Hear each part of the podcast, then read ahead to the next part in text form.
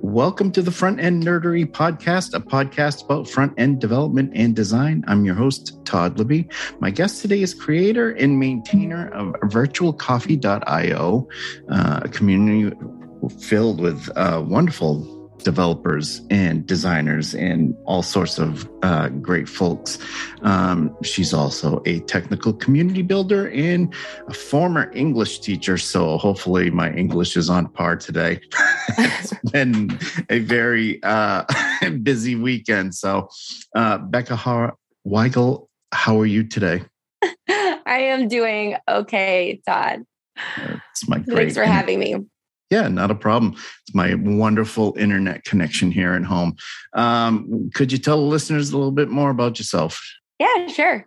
So I, as Todd said, I am the creator and maintainer of Virtual Coffee. But before Virtual Coffee, I spent ten years teaching college English and then made the transition over to tech. Um, and it's been... I've been really lucky to have a really supportive environment and community around me the entire time that I was learning and growing. And so I'm happy to have Virtual Coffee now and to have so many, continue to have so many supportive people who are willing to help each other. So I have spent the last, most of the last two years as a front-end developer doing contract work. And then just recently, about six weeks ago, moved over to become a technical community builder at Deepgram, which is a speech-to-text company, and I'm on their DevRel team. So it's pretty exciting for me because I'm doing a lot of the things that I, I was doing and not getting paid for before, uh, with community building, writing blogs, live streaming. We're running a hackathon right now. So um, it, it's been fun to be able to continue to do those things. So um, let's jump right into the questions. How did you get started in your web development design journey? Yeah, so I started playing around with code. My husband is a second career developer as well. And I was going through free code camp for a while. And then I kind of like hit a wall with JavaScript, which I feel is a natural place to hit a wall.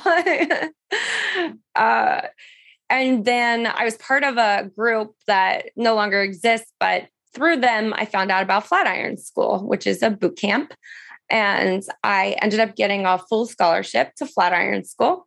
And then at that point, it, just before that, maybe, maybe a month or two, I had decided this was going to be a career change for me. So at, at some point, it was just playing around, learning something new, growing in a new way, which was exciting and good for me. And then I remember my... I was an adjunct, so I was working part-time and it was contract basis every every semester.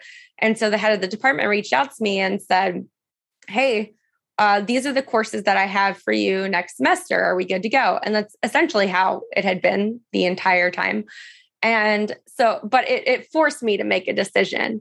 And I thought, no, I'm not, I'm not good to go. I'm I'm going to do this. And so then when I said, no, thank you, I am not going to be teaching anymore, that really gave me some motivation to really pursue this and work through it. And once I graduated from Flatiron School, I had been blogging about what I was learning, my experience pretty much the whole time and talking about it on Twitter. So I had built up a pretty positive following of people. And I just put out my, I'm looking for a job tweet, and it landed me the job that I've pretty much had the last two years. And it's been great. Let's talk community building then, because I, that's, again, one of the things I wanted to get you on about today is community building. I have been a part of communities since I hopped on the internet in nineteen ninety, it was a little before that, but um, I want to say ninety-seven, ninety-eight, uh, maybe a little before that. But I was in, you know, the old message boards and all sorts of things like that. So what do you think is the foundation of a successful online community? Foundation of a successful online community. That's a good question. I think um, you know, one of the things that we talk about in Virtual Coffee all the time is the intimacy of the group, because that allows for vulnerability. It allows for support, um, and a culture of sharing. And so I think, you know, all of those things together work as that um, base for what you're doing. But maybe if I had to boil it down, like openness or willingness to support others would would probably be, it would it would allow for all of those things to continue to happen. So speaking of um, Virtual Coffee, how did Virtual Coffee come about? So when I was working uh, my first job, I had been there, I think, about eight months. And I finally was feeling like I was getting into a groove. I was figuring out what I was doing. I was better at asking questions, better at figuring out answers for myself. And then the pandemic hit. And the same day I went to pick up my kids' books from school because they were done with school, I came back to a message in Slack that I was out of work, essentially. So our contract um, was paused. And so I found myself at home interviewing really for the first time ever, because uh, my job before had just been a conversation that was really great. It worked. You know, we both kind of had similar goals, and uh, it was, you know, just, it, it felt like a good fit, um, which I know not everybody has that great experience. Most people don't. Uh, so now I'm interviewing and I have my kids at home, and it was a really, really rough experience. And people used to say interviewing is soul crushing. And I thought, well, you know, that that's, it's tough, but that's an exaggeration. I'm like, no, it, it was soul crushing. Yeah. And so I posted a tweet. Does anybody want to meet for Virtual Coffee? And it turns out that I was not the only one who felt that I needed to connect with other people that were, were going through these same problems. And so it started, and we were meeting on Tuesdays, which quickly grew to Thursdays to accommodate another time zone. And then we we've just been following the momentum, you know, where wherever people want to go, we We are there too. Yeah. Yeah. I remember when the pandemic hit, and I said to myself, I don't have a lot of work I was doing at the time. Uh, the place I was at didn't have a lot of work for me to do. So I tried to fill in those gaps.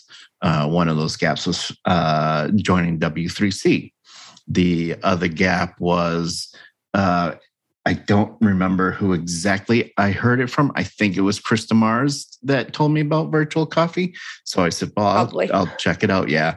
And um, so I I joined, and, you know, came to a few of the um, the online meetings, and they were great.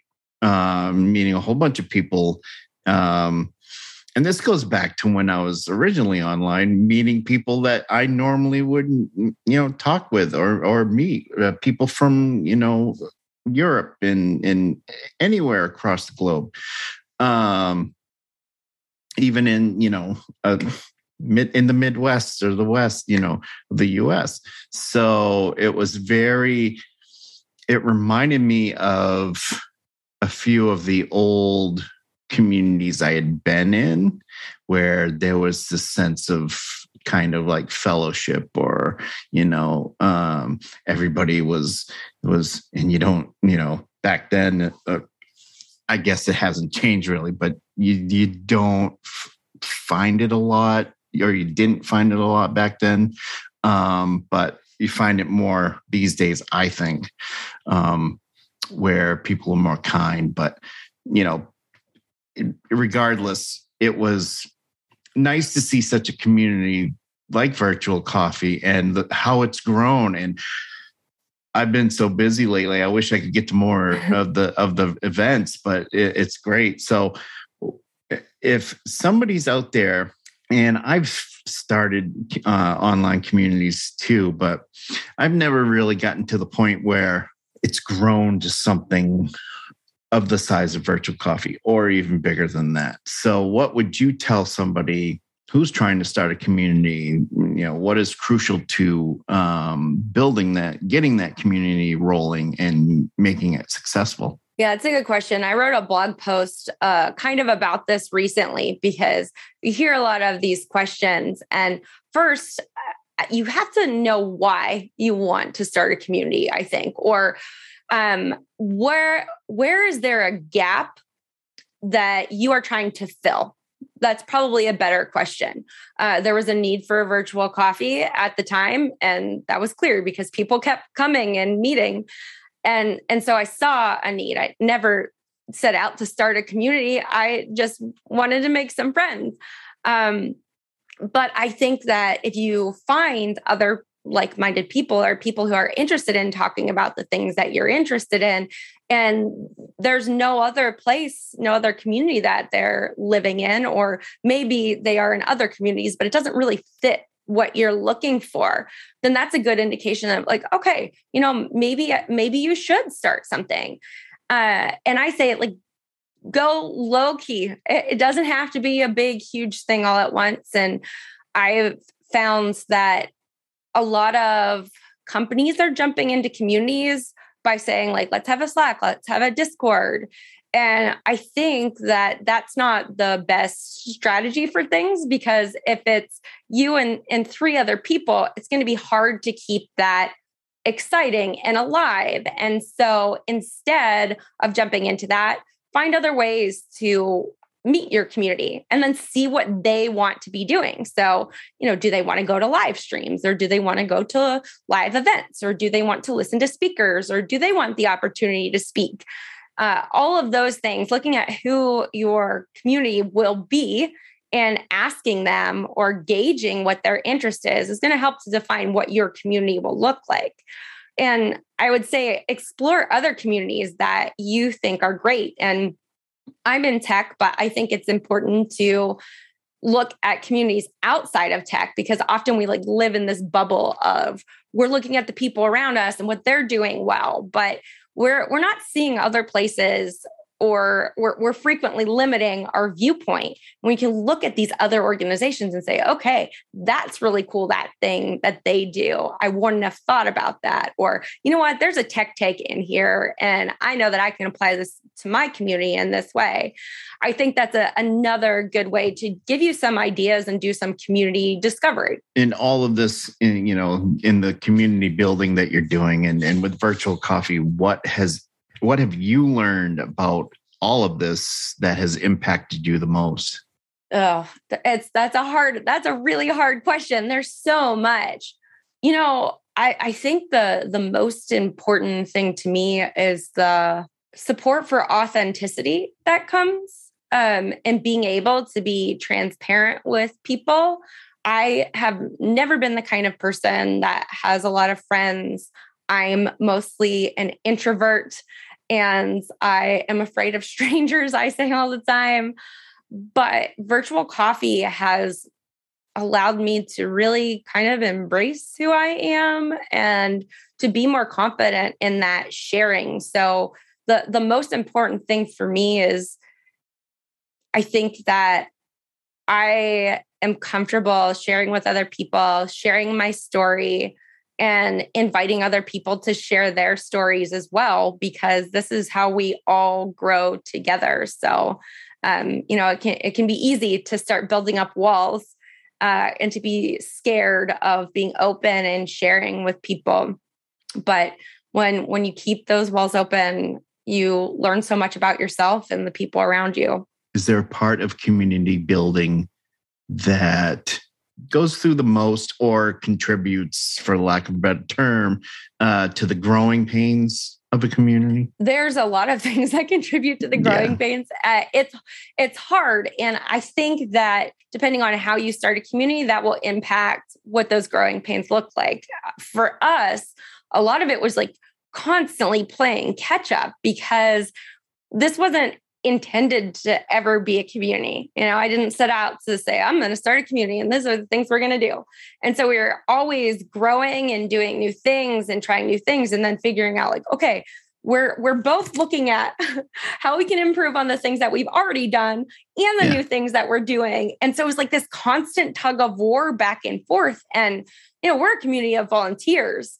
So you have people that have a ton of time one month and then change jobs and suddenly have no time. And so there's this like balance of cycling in volunteers um, and helping onboard them to the processes that you're doing and creating structures for that. And then also figuring out how can we improve these things in the past and how can we do more things or what does our community need now? Because you know, six months ago, they needed something different, but we're, we all grow, we're people, right? We, we change what we need. And that's really, I think, what's going to be exciting for Virtual Coffee in the next year, because we finally hit this point where, yes, we're having growing pains and we're, we're taking a deep breath, but, and giving ourselves the time to be able to figure out like, what does that next stage of support look like and how do we grow? And I think that there's some really cool things that are going to come out of that. This is kind of a broad question too, but I guess what is your favorite part of community and or community building? I, I I think like I just keep cycling back to the friendships and the people. Like it's not a real specific thing, but right. you know, for a person like me who never had a bunch of friends, like I I've made so many friends in the last two years. But I know everything I've gone through in my life in the last two years, there's always been somebody that I could talk to about it and feel yeah. like they weren't going to judge me. Um, And that acceptance, I, I gave a talk at K C D C in October called um, A Person-Centered Approach to Tech or something like that. And it's a, a story about a medical trauma that I went through and looking at what I learned there and applying it to tech. And I'd given the talk online a handful of times and I cried every time. And I'm like, well, now I'm going to go cry in front of people live. This is going to be awesome. You know, like, I don't know what I was thinking. I don't like to cry in front of people. Yeah. And I did, I, I cried. Uh, and I was talking about this um, to James Quick on his podcast on Friday. He was there. I never met him before in real life, but he had come to Virtual Coffee and we had known each other through that and through Twitter and had met the night before, just been introduced, you know, and kind of like walked around together at the conference. And in the moment that I started crying during this talk, and I looked up at this crowd of people and thought like, what am I doing? Like, why am I here? Like, should I, should I just like try and leave or can I make it through the rest of this talk? And I saw James and uh, I think Taylor Desen was there too, who I'd met the night before. And, you know, there was affirmation. And that's what I needed to move forward. It wasn't a group of strangers in the room. There were people that I knew were there to support me. And I think that's what this entire experience about community building has been. It's not been this transactional thing where, hey, someone comes in, gets an answer they need, and then they leave, or, you know, somebody's just spamming with uh, job opportunities. It's not that at all. It's that connection that you get and the support for when you need it. And I, you know, like I said, it, any, any of our community members, I could, I could think of so many of them that I've reached out to when I've been having a hard time. And, you know, I, I know we all care for each other. Definitely. So I know you have a lot of plans for Virtual Coffee going forward. Is there any that you could kind of leak out and, and tell us, or is it all um, kind of I... under wraps? Because I know I saw that the um, people uh, membership, you know, where Virtual Coffee is going to hold off on new members for, for a while. Um, and I guess that's contributed to the growth of Virtual Coffee. So we've had a huge influx of new members, which has been great. You know, it's it's that blessing and curse. And yes. We've been feeling this the last couple of years. You know, how do we support existing members and new members? And I, I think at the very least, I can say that we are prioritizing that intimacy that we've had at Virtual Coffee because we feel like that's so special. Mm-hmm. And so we're finding, we're doing our best to find ways to preserve that intimacy while still, in, still allowing for more people to join Virtual Coffee. So, and in the meantime, we're kind of ramping up our external efforts. So we ran our first Twitter space about monthly challenges a couple of weeks ago. I think we're going to do another one in April for our new monthly challenge. And so we're hoping, like, in the time while we're uh, not open for new membership, that at least we can still be providing support for the larger tech community by doing things like that. Do you have any time frame where membership will open back up? And if so, how do people go about joining? That's a good question too. We don't have a clear time right now. We are thinking about some ways to support our existing members and allow for that growth. So maybe there will be an intermediate point for these things rather than like, we're closed, now we're open, right? Like, so right. Maybe there's a, a middle ground that we can work on. And so once we get those things in place, that for sure will be useful.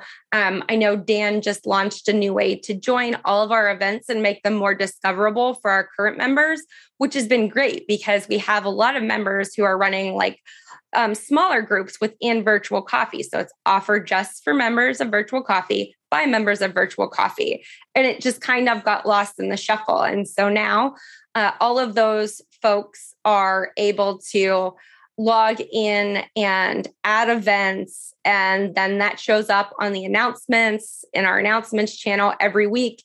And so it, it might not seem like a huge thing, but it's a huge step in supporting everybody who's there and everybody who's been willing to give their time to run these small groups. So I, I really, you know, love that we focus on the overall picture, but also, you know, continue to support members and the the awesome things that they're doing right now.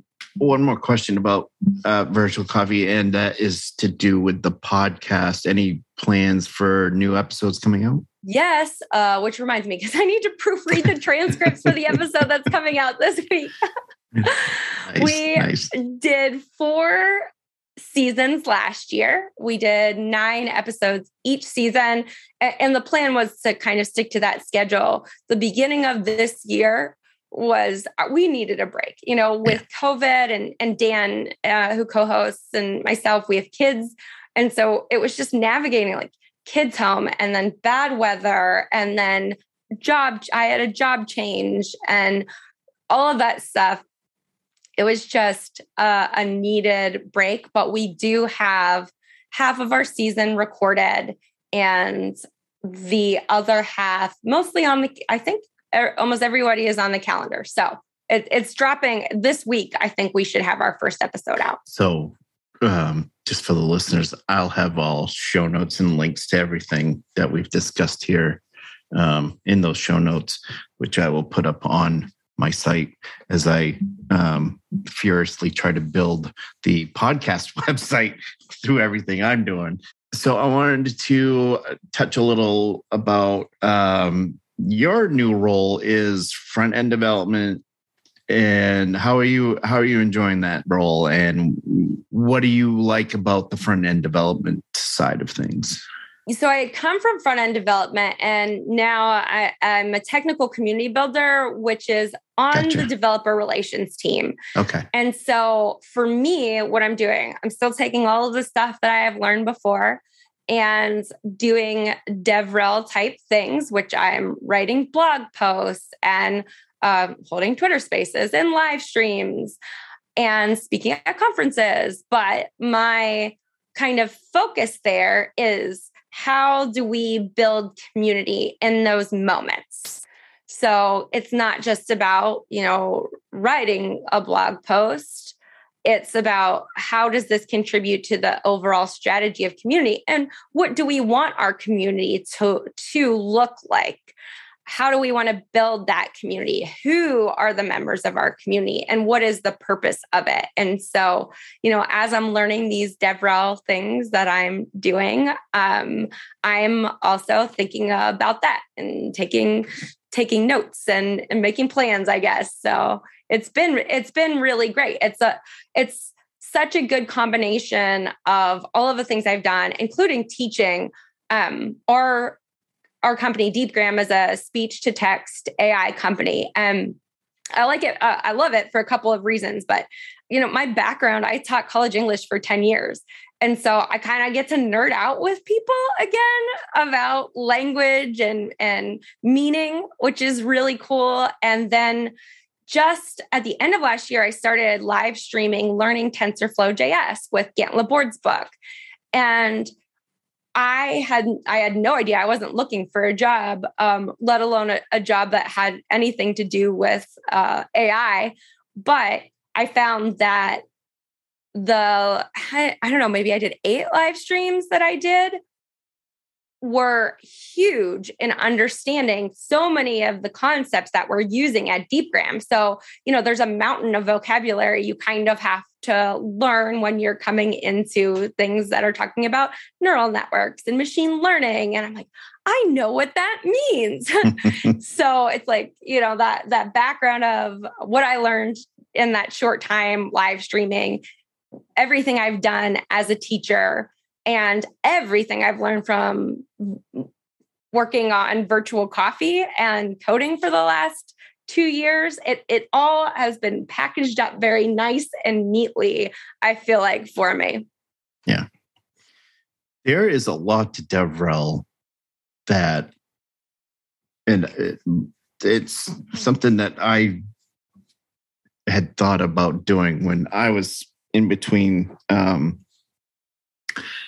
searching for work, uh, when I was um, actively seeking work. And there was a lot to that that I didn't know about, and that I was just like, there, you know, it's it's a lot. There, there's a lot. Um, what part of that are you enjoying the most, would you say? I really enjoy being on a DevRel team, I guess, because I, I hadn't. This is really the first DevRel team I've ever been on, okay. Just because there's a lot of learning from other people and seeing yeah. the, the wider understanding of what DevRel is, and, you know, how to create community through the things that you're writing and doing. And so um, I I don't know that there's anything that I haven't enjoyed yet.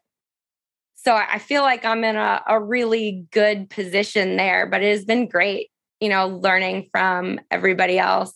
The one thing that I've carried with me throughout the time that I have been doing development work or even accessibility work or whatnot is take away one thing and learn one thing a day. And when I joined this recent uh, team that I have, I've been learning um, too. And I find that to be one of the things that I like about it. So I can definitely understand. I am one where I have not, I mean, I read up a little bit about DevRel and what is DevRel, first of all, and secondly, what do you find challenging about it? That's a good question. And I think that you'll get a different answer depending on the person you ask and what team they're on, because nobody can really decide what DevRel is or why it's important or if you can track it. You know, there's um, there are a lot of a lot of different takes out there. But DevRel is a way of engaging with developers about your product or the mission of what your company's doing. And so in a lot of ways, it's educating them, you know, being able to talk about your product, know how it works, and then show cool things that it can do. And so I find like one of the things that that is um, a little challenging for me right now, I'm trying to work through creating tutorials using our product because I've never had to really do that before. And so, you know, I was working on very specific code-based things. And, and now I'm like, okay, I have to showcase this product and this project because I want people to think it's cool, but also I can't write fifteen pages, you know? So it's finding that balance of, okay, what are, what are some things that people would be interested in? How can I break this down into a way that helps them to understand what, what we're doing and why we're doing it? And then, you know, convey that through writing a blog or making a video on the code that I've written. So that, I think, is probably the most challenging thing for me right now, because my experience is, I, I don't have a lot of experience doing that.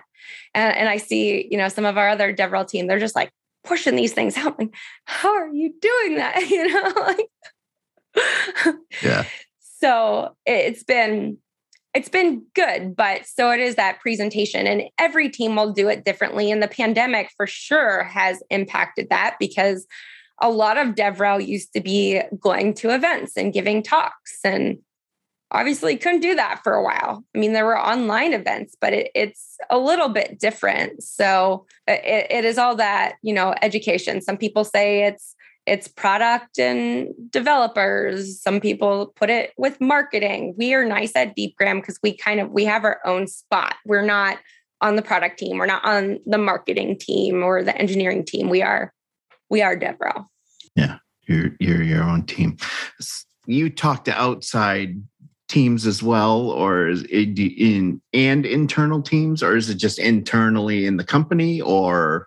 As a community person, like I, I've tried to talk to every team. And I think that mm-hmm. our DevRel team does a good job of knowing people from different teams. We're, I think, at just over one hundred people. So that's still doable, you know, yeah. um, to know different people. And and so there there is going to be that some collaboration amongst teams. We're a pretty small DevRel team. So we have three developer experience engineers, and what they're doing is kind of creating the platform for our developers, people who will use our, our A P I.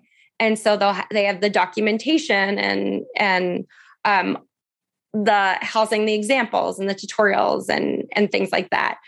And then we have our um, developer advocate side of the team. And Kevin has been holding that together mostly by himself until just a couple months ago when Tanya and I joined. And so Tanya, Tanya is our Python developer. And so she's doing a lot of, you know, writing, but also helping people work through problems. If they have a problem with our, our Python S D K, we have a Node S D K, a .NET S D K, and a Python one. So, which basically means it's packaged, our A P I is packaged nicely, and it makes it easier for you to get your speech and put it into text. I, the, the point is we're, we're kind of a small team. We're a new team, and we're, we're working on doing all of these things, but we are, you know, uh, Kevin and Tanya have been, well, Kevin's definitely been in DevRel for a while. And so he has a lot of experience, and mm-hmm. um, Michael, I should mention, is uh, the head of DevRel, does a really good job of supporting all of us and making sure that we're all, um, happy doing what we're doing, and yeah. and helping to guide us and protect us if we need to be protected, you know. Um, but uh, the the point is, we because we know so many people in the industry, I think there's also a lot of that collaboration that happens too. Yeah, it's good to have a team like that. Definitely, the the support and, you know, the. The collaboration. Uh, I am on a team that is that is like that. There's a lot of support, a lot of collaboration. It is um, a team that I just I have to mention that they are matter of fact, uh, other teams I work with too, the development team, the design team, the design systems team, uh, they're very receptive when it comes to accessibility. So nice. uh, I know that um, that is a great thing to have as a team like that, that is, you know, op- the openness and willingness. So yeah, definitely. So my last question before we get into the last three, the the the weightlifting. I got to ask about the weightlifting. How's that going? Good. Um, this, so I had a back, well, no, it was a hip injury in December. It was like a fluke accident. I was on a fitness ball in my basement. And so this is like, I, I lift heavy weights, right? But I was not lifting any heavy weights. I stood up, fell over it, and landed on my hip. And it hurt to walk for days. And then I felt those impacts for a while. So I feel like I'm finally getting back into it and um, doing things. Uh, I, I might be doing a, I think it's called a Spartan race. Okay, uh, yeah. With my friend, which is not really weightlifting, but it's like obstacles and things. And so I'm adding a little bit of cardio in there to go with my, my lifting. But I, I because of my injury in December, I didn't get to hit my deadlift goal, which was uh, two hundred thirty-five pounds. And so I'm hoping to make it back there. I am, I'm close. I would, the, uh, what did I, I think I hit two twenty last week. Okay. And so I feel, I feel it coming, and I feel stronger now than I did then. So that is, that is my favorite thing. Favorite way to start the day. Yeah, definitely. I have got to, I had two surgeries in what, August of last year. Uh, and I just finally started, I guess it was uh, daring myself to go to a gym. So when I moved out here, plus there was this, the move from Maine yeah. to Arizona. Um, I go to a Planet Fitness. Now, when that place is packed, I don't have anything to do with it now. I just, I want to stay away from it. Yeah. The old gym that I used to have, it was so nice to be able to go in and do what I needed to do. And I was, you know, setting goals for myself there.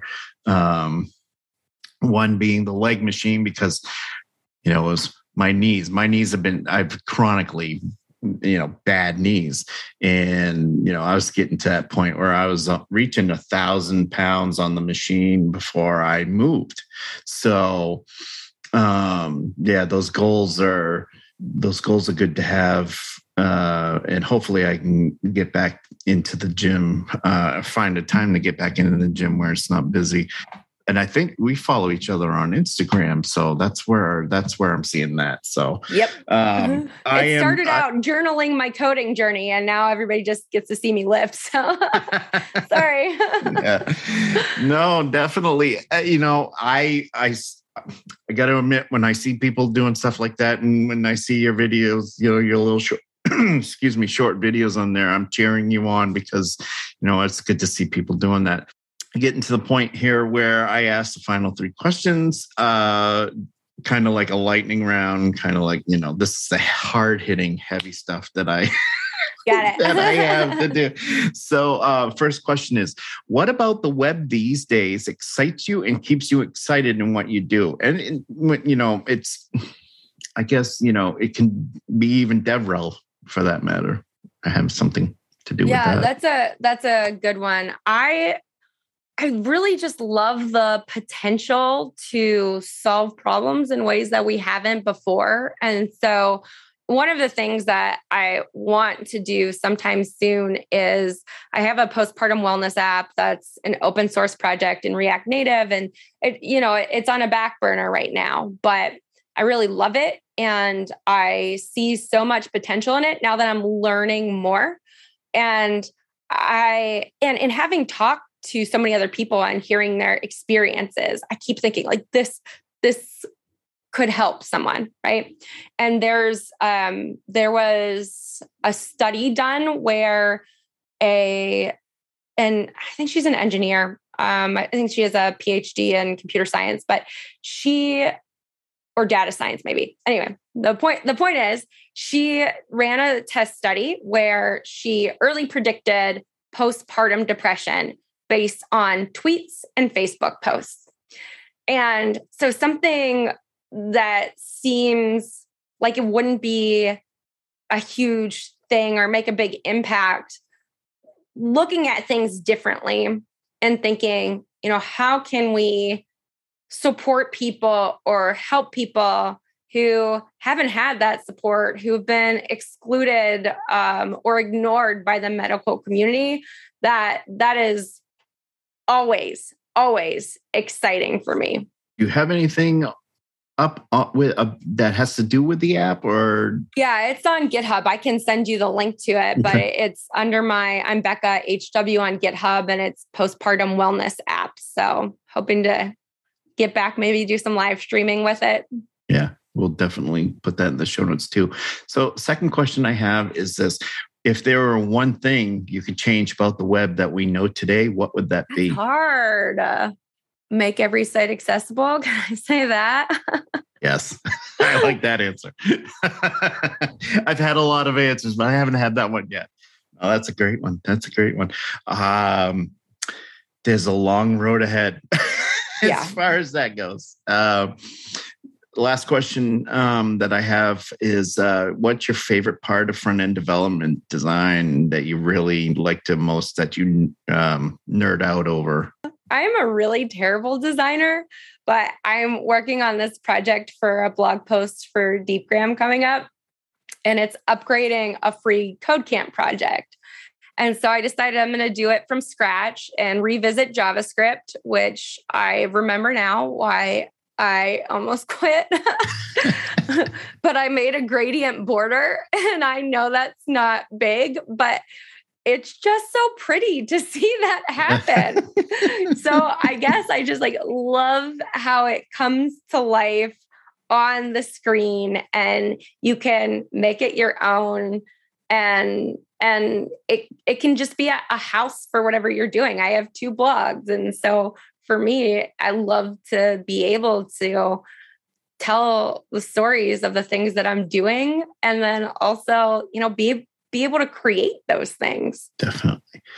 That was the one, that was the main reason I got into programming, was watching something come alive that you've created from an idea that you had originally way back in the day when I was on a Commodore sixty-four. I got into programming BASIC by taking those little uh, choose your own adventure books, coding them out into a text-based game, and then putting them onto a five and a quarter inch floppy disk. Nice. And that's how I learned. And, and I was like, if, you know, if I can do this, what can I do? And then it just grew from there. So yeah, that, that thing about creating something, seeing it come to life, no matter what it is, gradient border, that's, you know, that's a win. Yeah. That's a win. Um, you know, uh, centering a div is a win. You know, it for sure is a win. Yeah. Uh, making something accessible, making a website accessible. That's, that's a win. So yeah, that's, that's a great answer. So now we've come to close. I'd like to uh, close the podcast with letting my guests um, let the listeners know what they currently have going on and where people can find you. So the floor is yours. Thank you. Um, well, right now, I feel like I have a lot going on, but um, it, that's because we're running a hackathon with Deepgram and Dev two. And there's actually an accessibility category. So um, that's something Perfect. that I'm really excited about. We also have a no-code category, which I'm excited about, because then that opens it up to such a, a wider audience. So maybe somebody doesn't have that much time. You know, like when I, as a mom of four kids, I don't have that much time. But yeah. I know that a blog post is doable rather than create this whole thing. And so, um, and and also, you know, if folks don't know how to code, it doesn't matter. It's just, what's your what's your big idea for using speech to text? And so I, I've, we've got that going on until April eleventh. So I don't know when the podcast comes out, but um, that is what I'm busy with. writing a lot of blog posts right now. Um, doing actually, we've been we're holding Twitter Spaces every Tuesday at noon Eastern, and live streaming every Friday at one thirty p.m. Eastern. And Virtual Coffee, although membership isn't open right now, we're still doing that twice a week. And um, you can find me in in um, all of those places at Becca H W. So it's B E K A H, and then another H. And then a W. Um, I'm always on Twitter, posting on Dev two, um, Instagram. Yeah, if you want to see me throw some weights around every once in a while, I'm there too.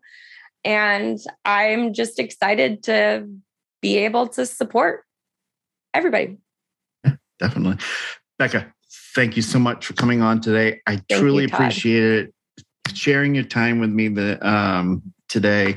Um, I keep it's the time zone thing. It's it's almost afternoon here. I know it's a little after afternoon there.